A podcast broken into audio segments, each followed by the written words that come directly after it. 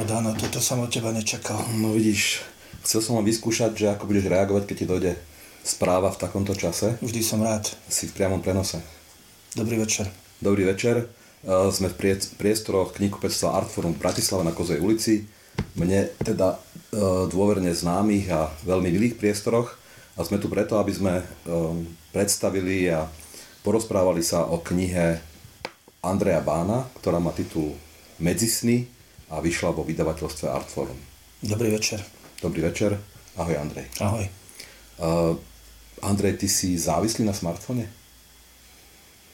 Fú, na tom sme sa nedohodli. A hej, som, aby si to mal ďalej jednoduchšie, tak som. Uh, poslal som ti tú správu, aby som videl, ako zareaguješ. Um, lebo sú ľudia, ktorí na správy nereagujú okamžite, prípadne keď niečo robia, tak... No ty si jedným z nich. Ja som jedným z nich a ty to vieš. A ty si asi z tej sorty ľudí, ktorí okamžite reagujú, respektíve vždy čítajú hneď správu, že? A vždy vyžadujú od tých ľudí, ktorým tie správy posielam, aby ich čítali. No správy, smartfóny a potom ešte jeden fenomén, ktorý spomeniem neskôr, hrajú veľmi dôležitú úlohu v tvojej novej knihe. Uh, ja by som ešte povedal takto tú knihu, keď vezmeme dneska do rúk.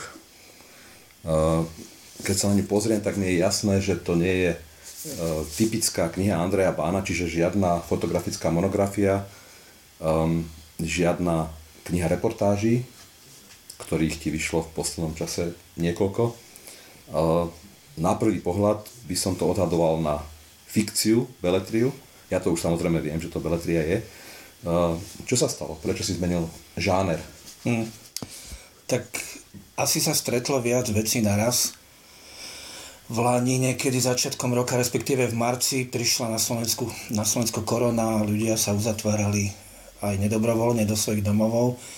Ja žijem sám a tým, že som v uplynulých rokoch vydal dve reportážne knižky v Absinte, jedna o Slovensku a jedna o bývalej Jugoslávii, a predtým ešte tri čisto, čisto fotografické knihy pre vydavateľstvo Slovart, tak som si vlastne povedal, že tie dlhoročné skúsenosti, ktoré mám z rôznych zaujímavých miest na tomto svete, kde boli aj vojny, aj katastrofy, ale nielen to, takže ich vlastne zužitkujem a spojím ako keby realitu s fikciou a ono sa to celé spojilo tak, že väčšinou ma tie príbehy napadali v stavoch medzi snom a medzi bdením, vlastne aj názov knižky Medzisny je týmto daný. A zároveň ja som ešte v minulosti si myslel, že nič, ako, nič nie je na svete zaujímavejšie ako je realita. Mm-hmm. Že keď jazdím niekde do nejakej krajiny ako je Kosovo, tak tam je toľko bizarností, že nič lepšie spisovateľ akokoľvek sa snaží nevymyslí. Mhm. To je pre novinára veľmi výhodné, keď si... To je pre novinára myslí. veľmi výhodné, ale pre spisovateľa je ešte výhodnejšie, keď si uvedomí, že tá voľnosť, ktorú mu dáva vlastne možnosť vytvárania príbehu, tak tá špeciálne v tom čase, keď som bol vlastne zavretý doma, tú knižku som napísal, som ju začal písať na Veľkú noc, mimochodom ten celý príbeh knižky sa aj začína na Veľkú noc. Mm-hmm. A knižku som mal napísanú v priebehu prakticky dvoch mesiacov, čiže dosť intenzívne som tých 150 normostrán v priebehu 6-7 týždňov napísal. Uh-huh. Ty si spomenul, že si mal nazbieraný materiál, respektíve mal svoj život. Mal si, mal si, mal ti priniesol tvoje cesty, uh, novinárske predovšetkým, reportérske ti, ti prinášali materiál, ktorý si spracoval, ale keďže ja som tú knihu čítal teraz už niekoľkokrát, môžem povedať, um, tak viem, že um, pravdepodobne na žiadneho čitateľa nebude pôsobiť tak, že si mal materiál, pretlak materiálu mm. novinárskeho a preto to napísal. Nie. Ja mám asi nielen veľmi silný pocit, skôr som presvedčený o tom, že, že to pnutie alebo to, čo ťa priviedlo k tomu, aby si tú knihu napísal, e, bolo niečo iné ako pretlak takéhoto novinárskeho materiálu, že ten je tam síce veľmi e, dobre e, mm. použitý a dodáva tej knihe aj taký, taký punc naozaj ako autentickosti, a, ale tá motivácia bola asi niekde inde. Nie je to reportážna kniha, nie je to ani kniha, ktorá by bola kombinovane reportážna, beletristická, je to beletria. S tým, že tá hlavná postava, tá je, keď to poviem, keď to poviem čo najpresnejšie, tak je do veľkej miery autobiografická, ale mm. asi nebudeme rozvíjať, že do akej miery. A tie vedľajšie postavy, tie sú práve také dynamickejšie, kdežto tá hlavná je taká kontemplatívnejšia, alebo taká možno usadenejšia, pomalšia. A skutočne e, tá vonkajšia realita je len vlastne základným stavebným kameňom, ale ani nie tým hlavným si myslím. Mm-hmm. Tým hlavným stavebným kameňom je to, čo sa vlastne skrýva pod tou tenkou vrstvou vedomia a to, čo nazývajú psychológovia, napríklad Carl Gustav Jung, nevedomým, tak to je to veľké more, hlboké more, e, vlastne oceán e, zážitkov, vnemov, snov, ako ja hovorím aj medzi snou a tie sny sa spájajú vlastne formou, ktorú si pri najlepšej vôli človek vopred nepremyslí. Mm-hmm. Ja keď som písal tie moje predchádzajúce knižky pre Absint, tak tam som vychádzal z vonkajšej reality. A tam to bolo jednoducho dané, že som si nemohol vymýšľať, som chcel tú realitu čo najlepšie zaznamenať. Ale tu som nemal pevný plán, tu som mal len plán, že bude jeden hlavný dej, jedna hlavná dejová línia, to je ten Adam, plus niekoľko, v tomto prípade 5 vlastne paralelných dejov, ktoré sú spojené cez tento smartfón alebo cez vlastne zariadenie, ktorým si ľudia posielajú správy. A tie príbehy sa mi tak povedia zrodili pod rukami. Ja keď som to písal, tak skutočne ja som v minulosti čítal, že niektorí spisovateľe to majú tak, že si sadnú, začnú písať a ten príbeh sa im odvíja sám, tak ja som asi z tohto druhu spisovateľov mm-hmm. alebo mm-hmm. autorov. Mm-hmm. Takže si nemusel uh, pracne rátať odseky alebo slova, ktoré, si, ktoré sa ti v ten deň podarilo napísať, ale uh, išlo to z teba relatívne rýchlo. Možno by som ten výraz išlo, to som mňa nepoužil, ale, ale som písal som rýchlo.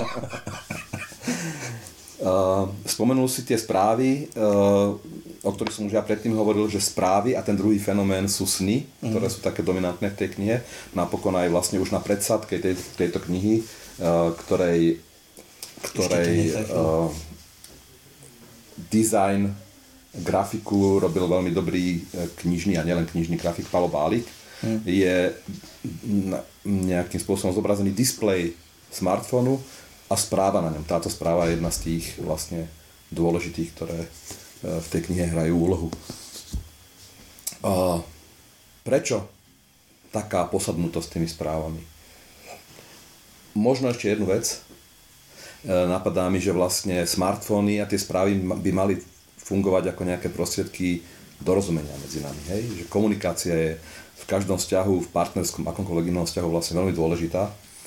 Ale aj v tejto knihe, a poznám to aj z rozprávania niektorých známych, e, je to tak, že e, tie správy sú skôr a smartfóny sú prostriedkami nedorozumenia. Áno, to je tzv. otvorená otázka. Máš pravdu, neviem hovoriť o sebe, ale tá hlavná postava knižky Adam je človek, ktorý keď niekomu pošle správu, tak to berie ako správu vo flaši, ktorú odoslal ten povestný trosečník alebo Robinson Crusoe. Niekde to vložil ako, ako do zapečatenej flaše a, to, a tú flašu hodil do mora.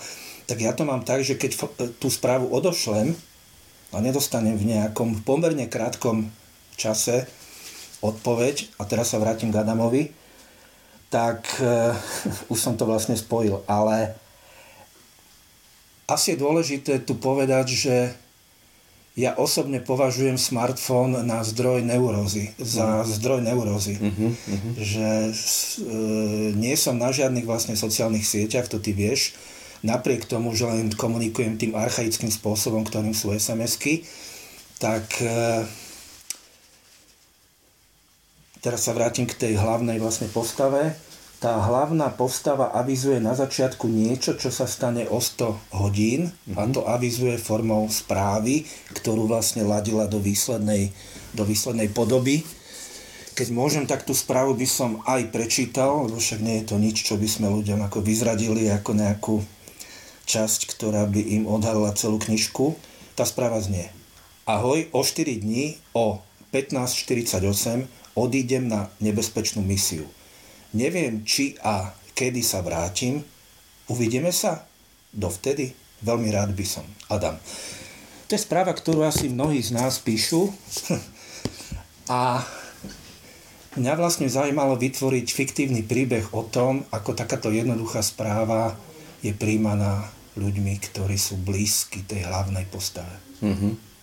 No, Aj ním. ja keď som si tú správu čítal prvýkrát, e, tak mne nepripadala byť vôbec e, jednoduchou správou, lebo dikcia tej správy, to, čo sa tam snaží tá hlavná postava, alebo tá postava nejakým spôsobom povedať, um, už niečo predurčuje. Hej, že, um, Myslíš ten výraz, hej? No napríklad to, že odchádzam na nebezpečnú misiu. Nebezpečnú misiu, hej. Keď chcem povedať niekomu, že čau, rád by som ťa uvidel, budem tu zase o 3 dní, tak to môžem mm. povedať týmto spôsobom, ale keď poviem, že nebezpečnú misiu, tak chcem v tom druhom niečo vyvolať. Mm. A uh, to je vlastne taká vec, ktorá mi zase napovedá, že, uh, že tie naše správy a smartfóny a neviem aké možné prostriedky komunikácie nie sú len prostriedkami nedorozumenia, ale vlastne sú to aj také diálkové ovládače. Hmm. Lebo my toho druhého nejakým spôsobom um, formuláciou toho, čo mu píšeme, môžeme, nechcem povedať teraz ovládať a manipulovať, ale niečo také v tom cítim. Ty si mi včera, keď sme sa stretli a sme sa skôr, než je táto diskusia rozprávali, hovoril jednu vec, e, ktorá je úplne pravdivá, že špeciálne mladí ľudia začnú byť nervózni, keď im mm-hmm. niečo napíšeš a nedáš za to nejaký emotikon. To znamená, mm-hmm. že keď niečo myslíš akoby zo žartu, tak dáš za to smajlíka, prípadne dvoch smajlíkov, prípadne troch smajlíkov, štyroch, piatich a tak ďalej. A že keď to nedostanú, tak začnú byť nervózni, že ako si to myslel, či si nahnevaný. A tá hlavná postava, sa vrátim opäť k tejto knižke, Adam to má tiež tak, že aj on využíva túto formu manipulácie, a jemu blízki ľudia to využívajú. A z toho mm. napätia, ktoré vzniká medzi správami, je mhm. vlastne vystavaný, mm. vystavaný tento príbeh knižky. Mm.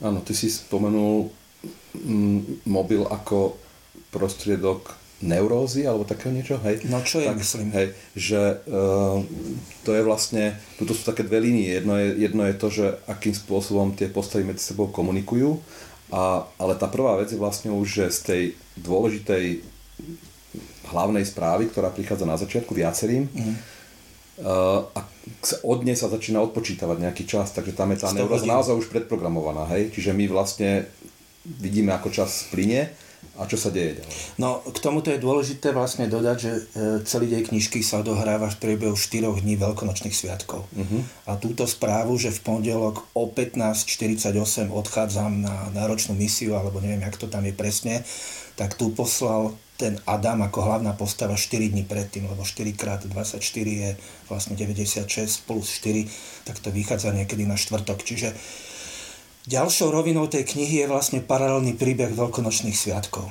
Mm-hmm. A to, čo tieto sviatky symbolizujú pre veriacich ľudí, aj pre neveriacich. Mm-hmm. Keď spomínaš veľkonočné sviatky, tak mne vyvstávajú pred očami obrazy tej postavy, ktorá je v Jeruzaleme v tom čase. Mm-hmm. Um, a um, chcem sa spýtať, tieto časti, ktoré vlastne, povedal by som tak, že tá hlavná postava, tu nesledujeme veľmi v rôznych prostrediach, až na to, že uh, jazdí kamsi, kde si má domov a jazdí kamsi, je to východ Slovenska, môžeme povedať? Východ krajiny, tak východ to krajiny, hej, nazvať. Hej, dobre. Uh, a potom sú tam tie ďalšie postavy, ktoré sa ocitajú vo veľmi konkrétnych prostrediach na rôznych, e, v rôznych častiach Európy alebo aj Ázie. Hej. Uh, Jeruzalem, Gruzínsko, Grécko. A Taliansko. Tak. Uh, chcem sa spýtať, že čo sa ti písalo ľahšie, keď uh, si porovnáš tieto časti s tými vedľajšími postavami, tak povediac, a, a, a tú hlavnú líniu hlavnej postavy, ktorá nie je až tak zasadená do tých uh-huh. reálí. Tak ako som už spomínal, tá hlavná postava Adama je viac introspektívna, uh-huh. takže na to som musel mať ako človek, ktorý píše knižku, isté naladenie, ktoré som teda vždy nemal Čiže z tohto hľadiska sa mi možno ľahšie písali tie vedľajšie správy, ktoré, teda tie vedľajšie e, príbehy mm-hmm. paralelné, ktoré sú aj napísané trošku takým akčnejším jazykom a spôsobom, že tam je ten dej viac plynulý, kdežto v tej hlavnej postave je ten rytmus na schvál vlastne pomalší, lebo vyjadruje, vyjadruje rozpoloženie tej hlavnej postavy, uh-huh. ako som už spomínal, v stave medzi snami a vedomím. Uh-huh. Uh, napriek všetkému, čo sme tu povedali, stále mi ten smartfón pripadá byť akoby jednou z hlavných postav hm. tej knihy. A chcem sa spýtať, že či písanie tohoto príbehu a tých paralelných vedľajších príbehov nejakým spôsobom zmenilo tvoj vzťah k smartfónu. Lebo mm. neviem, či to tak môžem trúfnuť povedať, ale povedal by som, že v istom zmysle tam cítim u teba ako autora aj taký akoby seba terapeutický E, proces. Že keďže píšeš o niečom, čo tebou naozaj hýbe. Ako nie sú to veci, ktoré si teraz vymyslel. Ja by som to možno nepovedal, Dano, že to zmenilo môj vzťah k smartfónu, ale zmenilo to môj vzťah k sebe. Lebo však ty vieš, dlhé roky som, aj stále som v rámci terapie s jednou psychologičkou v kontakte. A vlastne keď to opäť veľmi zjednodušene poviem a som sa tých psychologov aj psychologiček pýtal, že v čom je hlavný zmysel terapie ako takých, tak mi vlastne povedali vec, ktorá sa mi pri tejto knihe vlastne osvedčila. Že tie nevedomé stavy, uh-huh. to, čo človek má uložené niekde a je to v jeho nevedomí, to znamená, že si to neuvedomuje, ale je to určujúce pre jeho správanie, pre jeho nastavenie, sa v rámci terapie dostávajú do vedomia. Že to, čo je na tej terapii liečivé, aspoň teda na takejto jungovskej, je to, že vlastne si zvedomuješ svoje nevedomé stavy. Ja keď som túto knižku písal, a keď som mal, opäť teraz vlastne spomeniem smartfón, ktorý má jednu funkciu, ktorú som veľmi často využíval a to je nahrávanie ako mm-hmm. diktafón, že som ho mal v noci vlastne pri sebe a keď som bol ešte v stave, že som si ten sen alebo tie nejaké imaginácie predstavoval, tak som si ich nahrával Takže mne sa vlastne zvedomovali moje vlastné, ako autorovi, ako človeku, ako, ako mužovi, sa mi zvedomovali moje vlastné nevedomé stavy. A v tom mm-hmm. si myslím, že tá knižka mi bola veľmi nápomocná. A napísal som ju v nádeji, že ľudia, ktorí majú podobné nastavenia, mm-hmm. keď to budú čítať, tak im to môže byť blízke a ich to môže osloviť. Mm-hmm. Čiže akýsi proces vedúci aspoň k istej katarzii u teba ako autora? A uvidíme, že čo no. budú hovoriť e, čitatelia, lebo mnohí z nás e, nemusia mať tie skúsenosti, ktoré máš ty ako reporter, ako novinár, ale e, môžu, môže byť pre nich veľmi dôverným to, nechcem povedať prostredie, ale ten, tá hlavná téma, hlavná téma zaobchádzania s komunikáciou. Hm. Odosobnenou vlastne v tom mysle. Ešte keďže si myslím, že vlastne ten typ beletrie, ktorú mám aspoň ja rád, je viac významový, že vlastne neponúka akoby čitateľovi len jeden význam a jednu líniu čítania príbehu, tak aj tú úvodnú SMS-ku toho Adama možno čítať viacerými spôsobmi. Mm-hmm. Jeden je, že vlastne fyzicky niekde odíde, čo teraz vlastne nehovorím, jak sa to skončí a vlastne druhý je, že keď to poviem jemne, život sa už stáva pre neho neznesiteľný. No, spôsob písania alebo spôsob čítania si spomenul. Ja som si podložil tvoju najnovšiu knihu, mojou obľúbenou knihou, ktorú myslím aj ty máš veľmi rád. Áno. Julia Cortazara, uh, Solentinamská apokalypsa.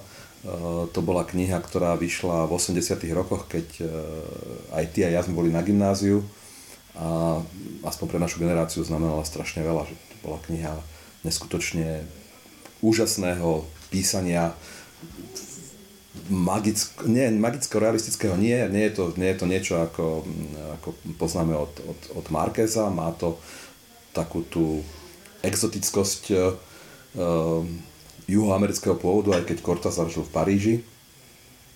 A napadlo ti, keď si písal, napadali ti nejakí autory, nejakí spisovatelia, ktorí ktorých máš rád a ktorý, na ktorých si si spomenul, aj keď ja si predstaviť, že si sa nedržal nejakých mustrov alebo niečo, mm. ale že či si, či si myslel aj na uh, svoje nejaké, nechcem teraz povedať vzory, ale obľúbených spisovateľov.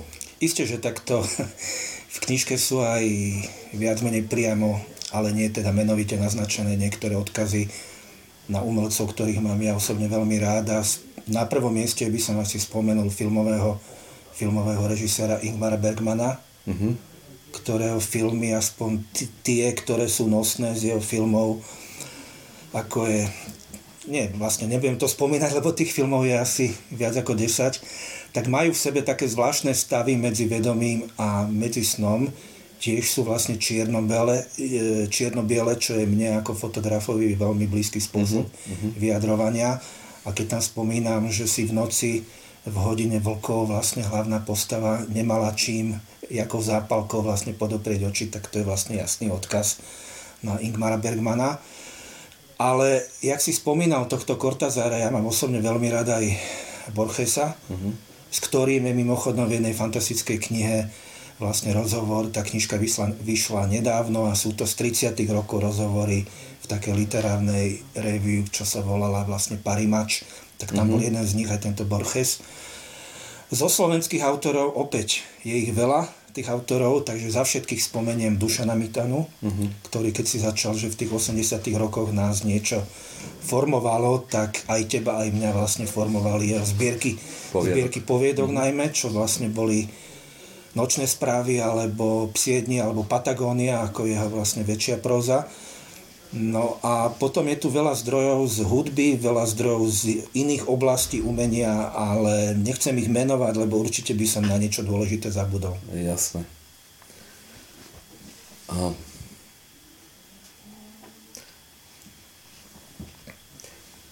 Dobre.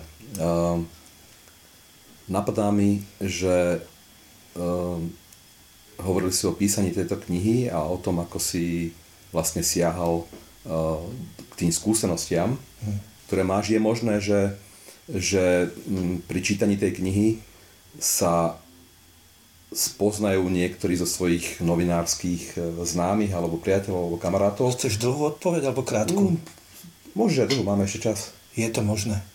Je to možné. to bola tá dlhá. Hej. Je aj krátka. A tá znie? Áno. Dobre, takže... Lebo toto je jedna taká vec, ktorá býva pre autorov citlivá. Ale teda, aby som, mm-hmm. aby som ľudí ne, e, nevrhol príliš do nejakého pomikova, tak ešte raz hovorím, že tá kniha je kombináciou viacerých vecí a jedna postava konkrétne, keby som to zobral, že tá kniha je v tej hlavnej postave do veľkej miery alebo do istej miery autobiografická, mm-hmm. tak autobiografická časť tej knihe je aj v iných postavách a vlastne takisto žiadna z tých iných postav nie je zodpovedajúca jednej reálnej postave. Ja to veľmi nerád takto vysvetľujem, ale aby nedošlo k nejakému nedorozumeniu, že by sa niektorí ľudia začali v tej knižke hľadať, tak sa nenájdu, uh-huh. lebo ešte raz hovorím, je to kombinácia troch vecí.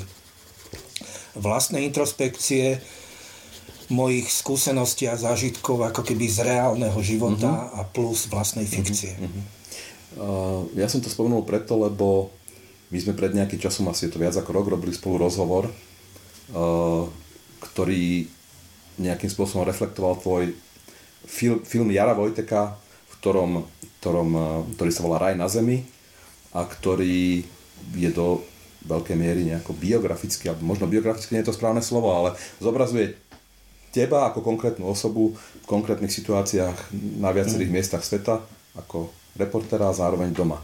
Takže viem, že um, jedna vec je snaha o autentickosť, uh-huh. čo pri tom filme bolo, bolo určite ešte výraznejšie. Ako je tu, to dokumentárny tu, film. Dokumentárny film, presne tak.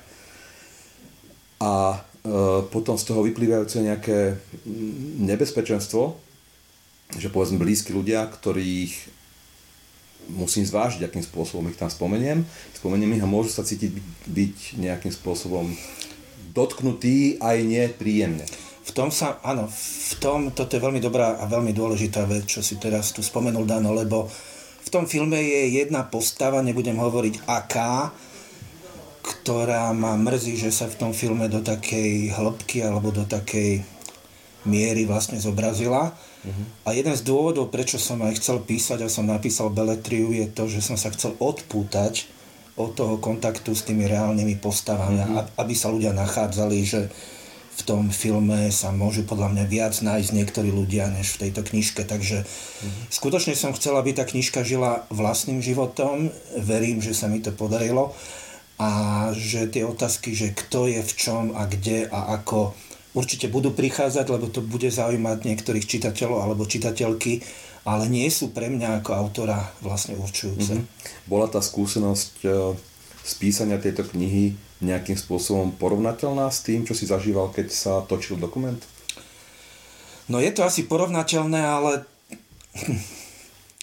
dokument bol spojený s tým, že sme reálne s Jarom cestovali, že sme boli na hranici Turecka-Sýrie, keď bola vojna v Alepe, že sme vlastne celú migračnú trasu od Grécka až po Maďarsko prešli s migrantmi a tak a tak ďalej, čo boli veľmi silné epické príbehy a veľmi silné mm-hmm. zážitky knižka je v podstate opačný príbeh. Že nesleduješ veľmi silné príbehy, ale tie príbehy si vytváraš vo svojej hlave. A mne osobne sa mi zdá, že aj do tých ďalších rokov začal byť bližší tento prístup, keď vytváram tie príbehy ako autor beletry. Že mhm. vlastne ja som napísal za ostatné tri roky dve knižky, ako som už spomínal, pre Absint. Jedna je o Slovensku, sa volá vlastne Slona Zempline, druhá je o Balkáne, trochu oheň, trochu voda. A nemám teraz v sebe nejakú potrebu písať ďalšie knižky, ktoré sú reportážne, ale už teraz, keď je aj na trhu táto knižka, tak mám v, v hlave, tak povediať, akoby rozpracovaný námed, o ktorom ešte nechcem samozrejme hovoriť, uh-huh. ale ktorý sa týka mojej prípadnej ďalšej beletristickej knižky. Uh-huh. Ak uvažuješ nad ďalšou beletristickou knihou, možno je na mieste otázka, či sa nejakým spôsobom zmenil tvoj vzťah k písaniu vôbec. To znamená, ty si sa doteraz vlastne celý život živil uh, písaním reportáží, uh-huh. písaním novinárskym a fotografovaním. Uh, možno ti to tak zachutilo, že no, ťa novinárčina prestane baviť. Uh, dúfam, že to nesleduje môj šéf-redaktor túto diskusiu, alebo moji kolegovia, ale nie teraz vážne. Ja mu to brnčne. Pošlem mu správu. Uh, je fakt, že vlastne osobitne v tejto dobe za ostatné takmer dva roky, kedy sú ľudia uzavretí a ja tiež, tak vlastne zápasím ako novinár tej starej školy s tým, že som bol zvyknutý často veľmi intenzívne a dlhodobo cestovať. Mm-hmm. Aj po Slovensku, aj po zahraničí. Teraz to z rôznych príčin nie je možné. A navyše vidím, že ako sa mení žurnalistika. To v tej knihe je jedna taká ironická replika tej hlavnej, hlavnej postavy, ako sa mení novinárčina, lebo novinárčina sa mení do veľkej miery na to, že ľudia spracúvajú články, ktoré sú dostupné z internetu alebo zo sociálnych sietí, mm-hmm. čo je podľa mňa úplne správne, úplne pochopiteľné. Len by som nebol rád, keby zmizla tá práca z terénu, ktorá však stále nemizne a som rád, že v denníku, kde pracujem, neviem hovoriť jeho meno, ale je to denník, tak máme také projekty, že chodíme časť redakcie vždy do regiónov a sú to regióny na Slovensku uh-huh. a v tých regiónoch prinášame vlastne rozhovory, články, reportáže. To vidím ako veľmi dôležité ale zároveň vidím, že tá žurnalistika sa vyosuje alebo vychyluje tá os niekde k tomu čerpaniu tých informácií nie priamo z terénu. A ja už asi dožijem s tým, že skôr mi je bližší ten, ten terén. Uh-huh, uh-huh. Uh, takže teraz sme hovorili o tom písaní, aj o písaní tých častí, tých línií vedľajších postav, ktoré, ktorých príbehy poznáš z ich rozprávania, ktoré príbehy poznáš sám, ako máš ich zažité a im si ich nejakým spôsobom priradil, prepožičal v tej knihe. A napadá mi, že sme sa ešte málo bavili o snoch. Uh-huh. Prečo sú vlastne sny? Hovoril som už od začiatku, že sny a správy, nejaké také dva fenomény, ale prečo sú sny uh, tak veľmi dôležité pre túto knihu? No lebo sú dôležité pre mňa ako autora. Keď sa ráno zobudím, a ja teraz bývam na takom priváte vedľa Bratislavy, tak vidím okolo seba závesy na okne, ktoré sú čierno-modré, vidím bielu stenu, nikto tam nie som tam sám. A spomínam to jednoducho preto, lebo to, čo ma naplňuje akoby nejakými hodnotnými myšlienkami alebo pocitmi, tak je to, čo si vlastne spomínam, že sa mi snívalo často. Uh-huh, uh-huh.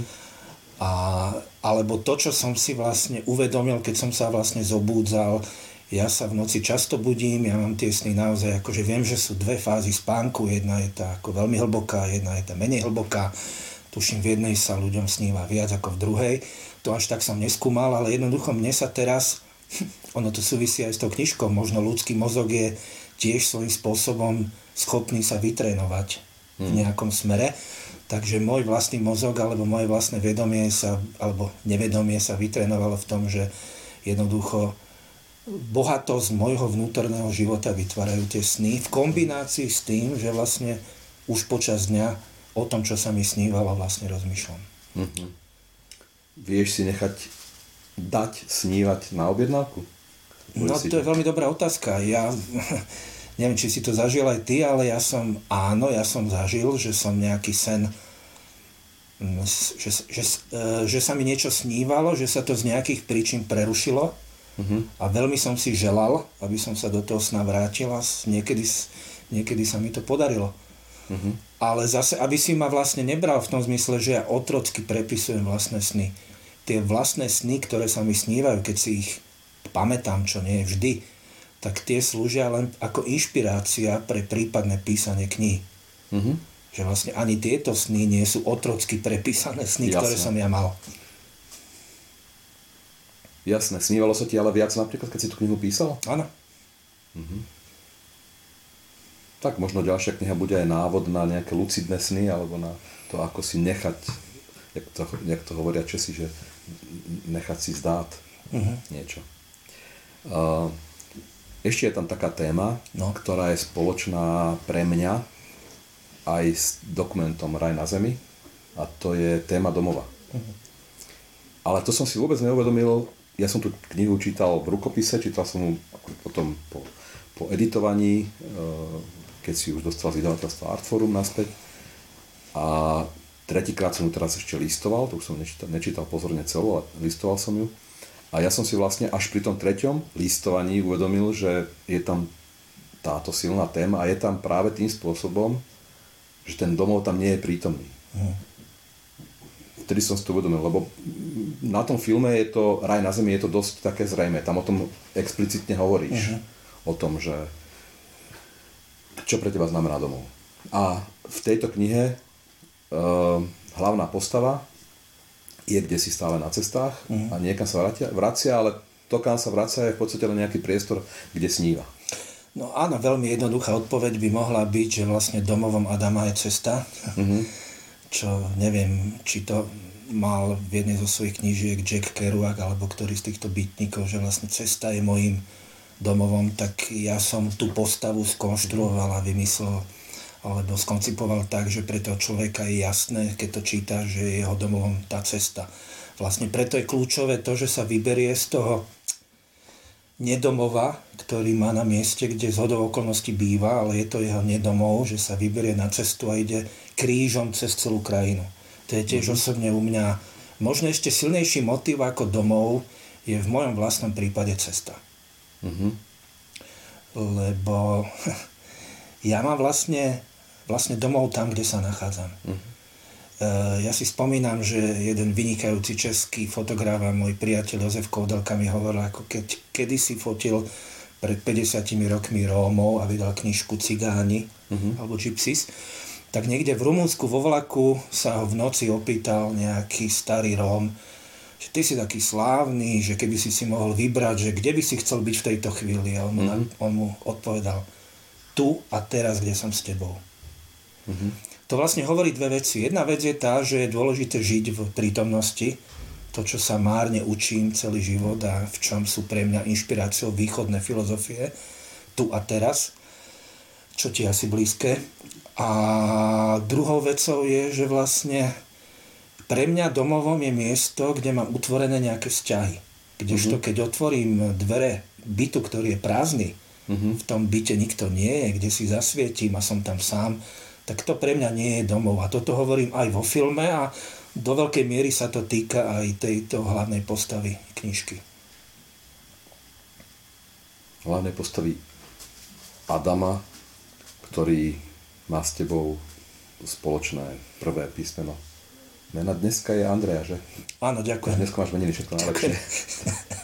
to mi práve napadlo. Um, je to pre teba kniha so šťastným koncom? Mm, nie, je to knižka s otvoreným koncom. Uh-huh. E, naozaj sa mi často stáva aj ako novinárovi, aj ako autorovi knižiek, že ľudia sa pýtajú, ako sa to končí. Uh-huh. Možno som nejakým spôsobom vyšinutý, alebo vadný, alebo iný, ale pre mňa ako čitateľa nie je ani dôležité vedieť, ako sa kniha končí, lebo nie je to detektívka. Aspoň ja teda osobne detektívky nečítam. A keď čítam nejakú reportážnu knižku alebo keď, keď čítam nejakú vlastne beletriu tohto typu, tak e, aj filmy, ktoré mám rád, keď som už spomínal Ingmara Bergmana, mm-hmm. tak tie filmy majú často otvorený koniec. A tak ako celá knižka, verím, je plná možností na imagináciu pre tých ľudí, ktorí ju čítajú, tak si myslím, že aj ten otvorený koniec necháva. Ale veľmi stručne to vlastne poviem. E, myslím si, že sme ako ľudia utváraní činmi a životmi našich predkov a to, ako žijeme my, zase utvára do veľkej miery životy našich potomkov. Že vlastne človek nie je len výslednicou vlastných životných rozhodnutí, mm-hmm. ale či sa mu to páči mm-hmm. alebo nie, tak je tu nejaké kolektívne nevedomie, keď to mm-hmm. takto môžeme nazvať. Mm-hmm. A v prípade našich predkov je to úplne jasné, geneticky mm-hmm. dané že po tých ľuďoch dedíme aj dispozície, aj zážitky, aj vlastnosti. Mm-hmm. Je veľmi známe, že niektorí psychológovia skúmajú druhú a tretiu generáciu ľudí, ktorých predkovia boli obeťami holokaustu. Mm-hmm. A vlastne tá holokaust ako skúsenosť a trauma z holokaustu sa do veľkej miery podpisujú na tom, ako tí synovia alebo céry a vnúci alebo vnúčky tých ľudí, ktorí boli za vojny, uh-huh. za vojny prenasledovaní, žijú dnes. Uh-huh. A na to nie je žiadne iné možné vysvetlenie, než to, že tieto veci sa v rámci, v rámci medzigeneračných prenosov prenášajú spôsobmi, o ktorých málo toho vieme, ale ja osobne mám pre týmto veľký rešpekt. Ten holokaust ja spomínam aj preto, lebo je to časť príbehu mojej rodiny. Uh-huh. Uh-huh. A toto poznanie, o ktorom teraz hovoríš, že um, v tvojom ponímaní sú naše životy aj výslednicou uh, činov alebo konania našich predkov, to je pre teba niečo nové, k čomu si teraz dospel? Uh-huh. Hej. A to som, to je vlastne zaujímavé, že keď som spomínal, že ten príbeh, tá látka tej knižky sa mi začala v niektorých okamihoch odvíjať, až keď som to písal, tak konkrétne toto bolo niečo, čo som nemal na začiatku. Na začiatku mm-hmm. som mal niekoľko iných vecí, niekoľko, niekoľko rámcovaných e, záležitostí, ktoré sa týkali príbehu, ale toto mi vyplynulo až vlastne v závere, keď sa ako keby oblúkom vraciam k úvodu tej knihy a tá hlavná vlastne postava sa vracia do minulosti a sa rozpráva so svojím alter egom, e, ktorým je ten záhadný muž, ktorý s tým Adamom komunikuje, tak vlastne to, že človek je utváraný, utváraný rozhodnutiami svojich predkov, mm-hmm. tak to mi napadlo jednoducho v tej chvíli, keď som tú knižku dopísal. Mm-hmm. Takže hovoríš vlastne o rodine, ale ďalší krok je vlastne k spoločenstvu nejakému možno národnému alebo mm. geograficky aspoň spojenému. A riešiš aj toto nejakým spôsobom o sebe? Ako sa cítiš tu na tomto území? No, toto je územie... Ty máš tento národ, pardon, e, dosť dobre zmapovaný, lebo e, ako jeden z alebo nie že jeden z mála, ale asi, asi jeden z ľudí, ktorí najviac chodia do terénu na Slovensku. Uh, okrem tvojej reporterskej roboty robil si roky diskusie aj s ľuďmi, ktorí majú úplne iný názor na môžeme to, minulosti. Môžeme históriu. to nazvať priamo s ľuďmi, ktorí podporujú stranu LSNS, uh-huh. Mhm. prípadne stranu, stranu Republika. Áno, s týmito ľuďmi som dlhé roky, konkrétne 4 roky viedol v rámci iniciatívy Zabudnuté Slovensko s najbližším kolegom Michalom Karakom a s ďalšími ľuďmi, ktorých si veľmi vážim za to otvorené diskusie v regiónoch.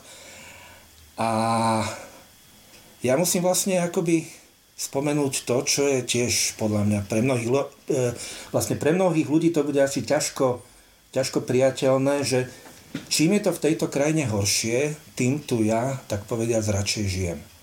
Hm. Lebo ja, ktorý mám skúsenosti z Afganistanu, Pakistanu, Haiti a neviem mm-hmm. z jakých končín, tak si myslím, poprvé, že na Slovensku stále napriek všetkému, aj keď je teraz veľmi zlá situácia z pohľadu pandémie, tak sme v tej najšťastnejšej časti tohto sveta, ktorým je Európa.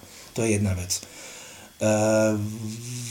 potom vlastne druhá vec, tým, že je tu veľa toho zlého, že ľudia vlastne podliehajú nenávisti, ktorú šíria alebo kanalizujú mm. cez tieto sociálne siete najmä, tak vlastne je tu pole, ktoré treba tzv. poorať.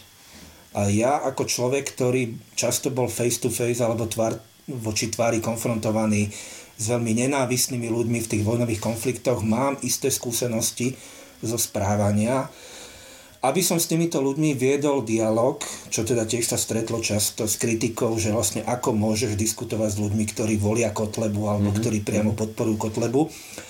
Ale ja si myslím, a skúsenosti mi to hovoria, že veľká časť tých ľudí, ktorí podporujú túto stranu, aj keď sa to dnes už možno zmenilo, tie strany sú dve, sú ľudia, ktorí sú jednoducho zodpovední za svoje činy, ale sú do veľkej miery dezorientovaní a zavádzaní tým, čo sa nazývajú názorové bubliny v rámci svojich sociálnych sietí. Mm-hmm.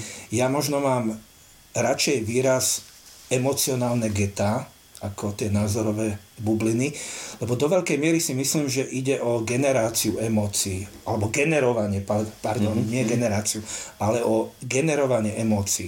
To, čo dnes utvára vlastne politiku, a to sme videli aj keď vyhral v Spojených štátoch ten pán s tou širokou červenou kravatou, tak to sme videli že ho volili ľudia niektorí by súhlasili s jeho názormi iba, ale mm-hmm. ktorých fascinovala tá jeho vnútorná energia, ktorú, e, ktorú dával najavo a mali pocit, že, tým, že im dodá ako keby dôstojnosť alebo nejaký zmysel v živote. Čo je samozrejme ilúzia, ale tí ľudia tomu uverili. Čiže keď sa vrátim k Slovensku, ja by som osobne si nevedel veľmi predstaviť žiť v nejakej blahobytnej krajine, teraz poviem typu, nie, aby si ma zase nebral úplne doslovne, ako je možno Švajčiarsko. Mm-hmm. Ja som bol v rámci svojich novinárskych ciest raz vo Švajčiarsku a už po dvoch dňoch som tam mal šialené depresie, lebo všetko fungovalo. Mm-hmm. Mm-hmm. To sa mne nestáva. No to práve, ty cestuješ do Švajčiarska. Tak, no, alebo ja žiješ, som čas, teda, čas toho života som strávil vo Švajčiarsku a Nemecku Hej. a pre mňa uh, fungujúce krajiny, tam, kde fungujú úplne základné veci, to je pre mňa veľmi príjemný, taký samozrejmý podklad na to, aby som tam šťastne existoval. Hej, tomu rozumiem. Odišiel som odtiaľ a som tu, mm. ale hovorím, že mm, toto je niekedy ťažké pre mňa to, čo hovoríš ty, že chodíš e, do regiónov a ja to o tebe viem a, a debatuješ s týmito ľuďmi, to je samozrejme na jednej strane to veľmi dobré, lebo tých ľudí spoznávaš, lebo pre teba to už nie sú nejakí e, anonimní e, debatujúci na Facebooku, ale konkrétni ľudia. Takže no napriek tomu hovorím, niekedy to pre mňa je to niekedy trochu ťažké sa s niektorými vecami tu stotožniť. No stotožniť sa s nimi nemusíš, ale spracovať ich nejakým spôsobom.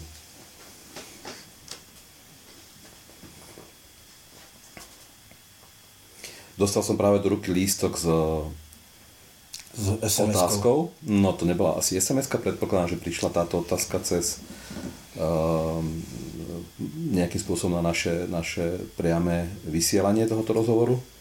Uh, a je od uh, Márie Vadilovej, ktorá sa pýta, máte skúsenosť cítiť sa sám? Áno? Uh-huh.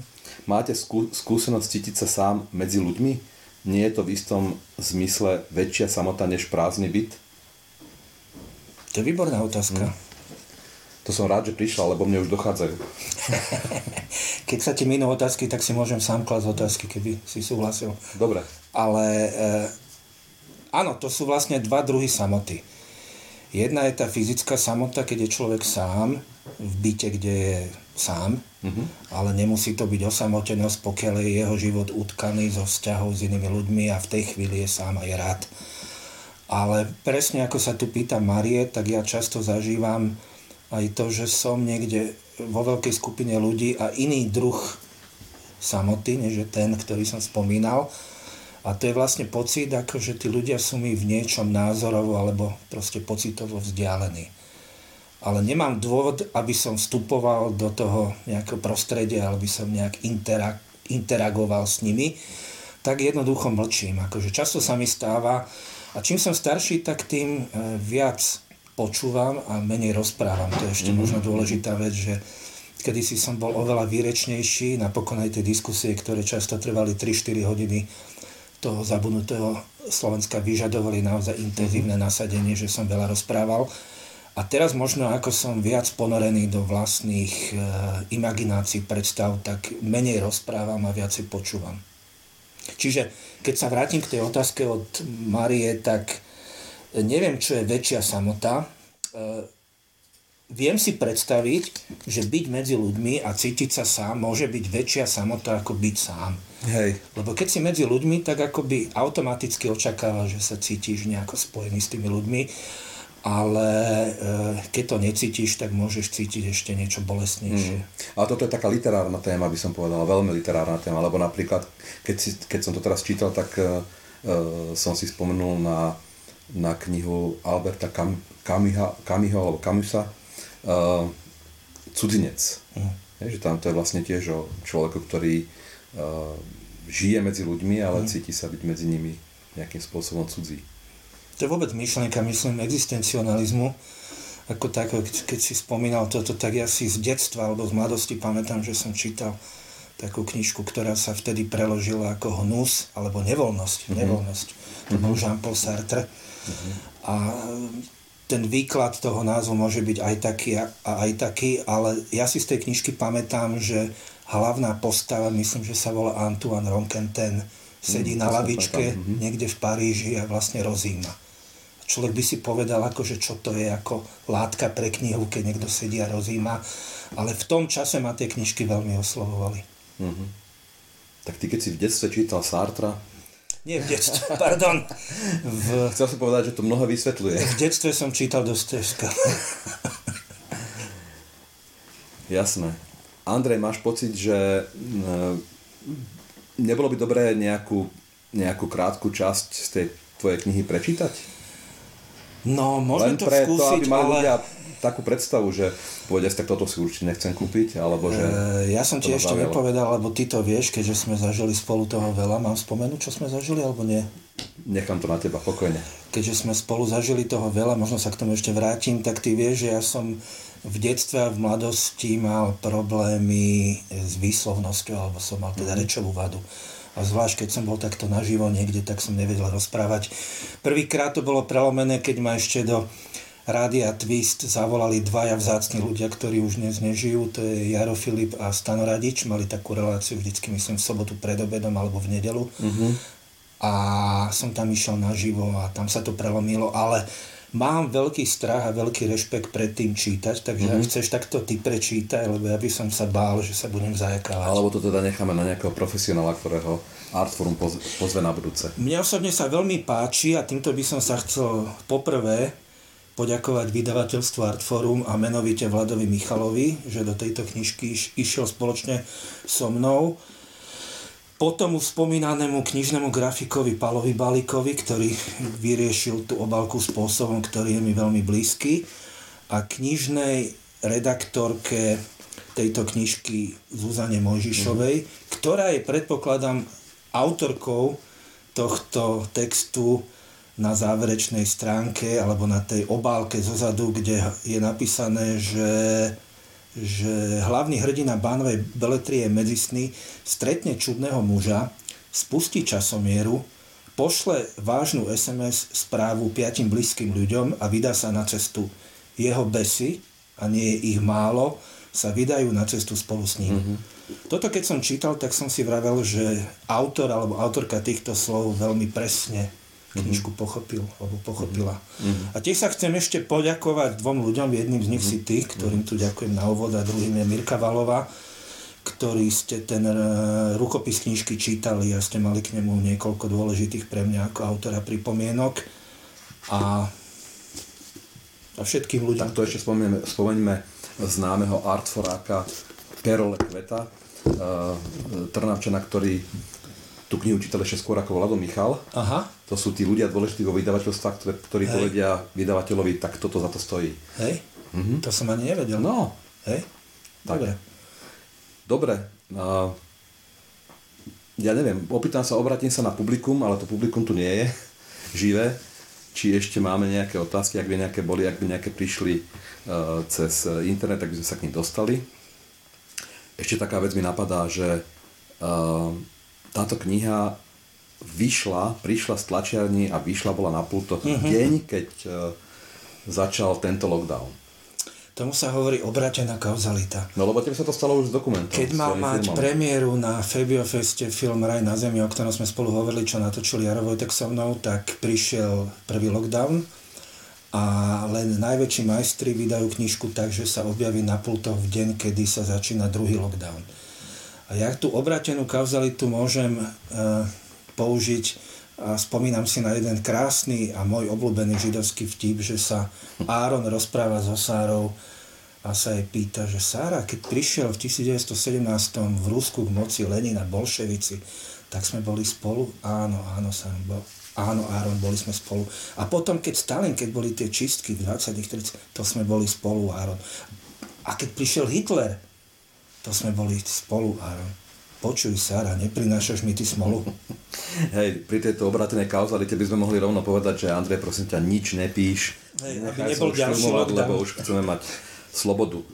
Keď som dneska si robil poznámky e, a listoval tú knihu, to je trochu iné vnímanie, ako keď tú knihu aj dva alebo trikrát prečítaš celú. Keď ju listuješ, prichádzaš na nejaké iné súvislosti. Mne tam dneska udreli do očí tri mená takých mm-hmm nechcem povedať, že vedľajších postav, ale mien, mená, ktoré sa tam myhnú, všetky začínajú na G. Tak ako v Nemecku teraz platí 3G, že keď chceš e, niekam ísť do e, na verejnosť alebo niekam nakupovať, tak musíš byť... E, My to OTP. Áno, u nás je to OTP, tam je to 3G. A to je Goja. Van Gogh. Van Gogh. Ano. A Gojko Mitič. Gojko Mitič. Je ten tretí.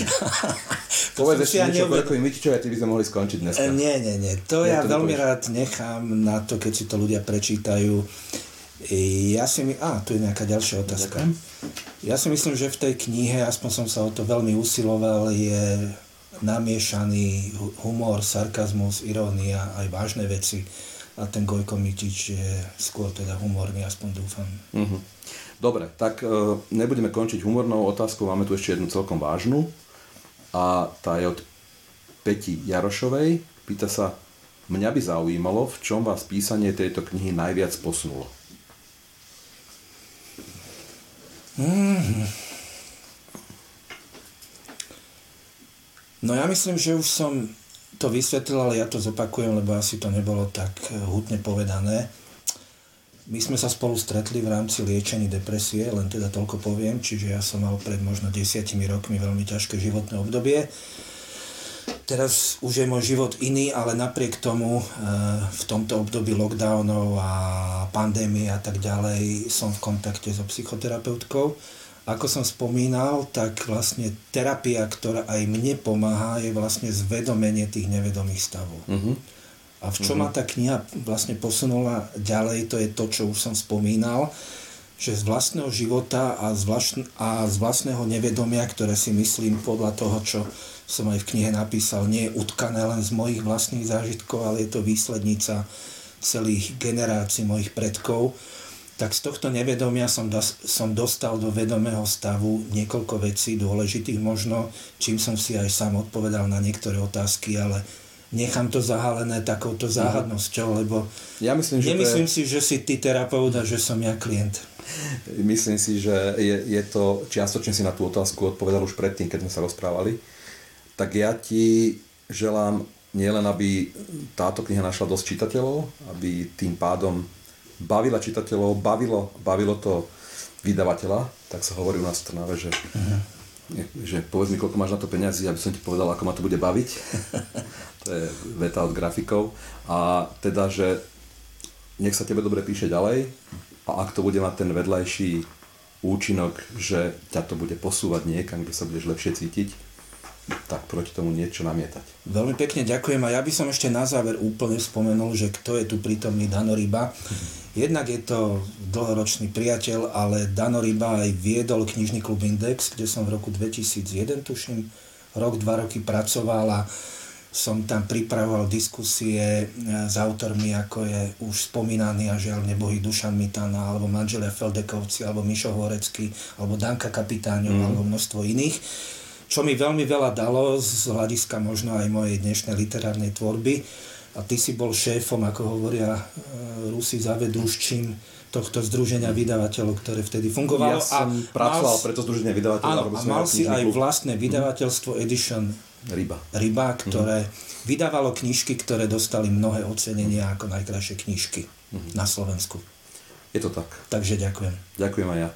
Takže ďakujem ešte raz a dovidenia, do počutia niekedy pri ďalšej, v e, ďalšom predstavovaní nejakej dobrej knihy vydavateľstva Artforum.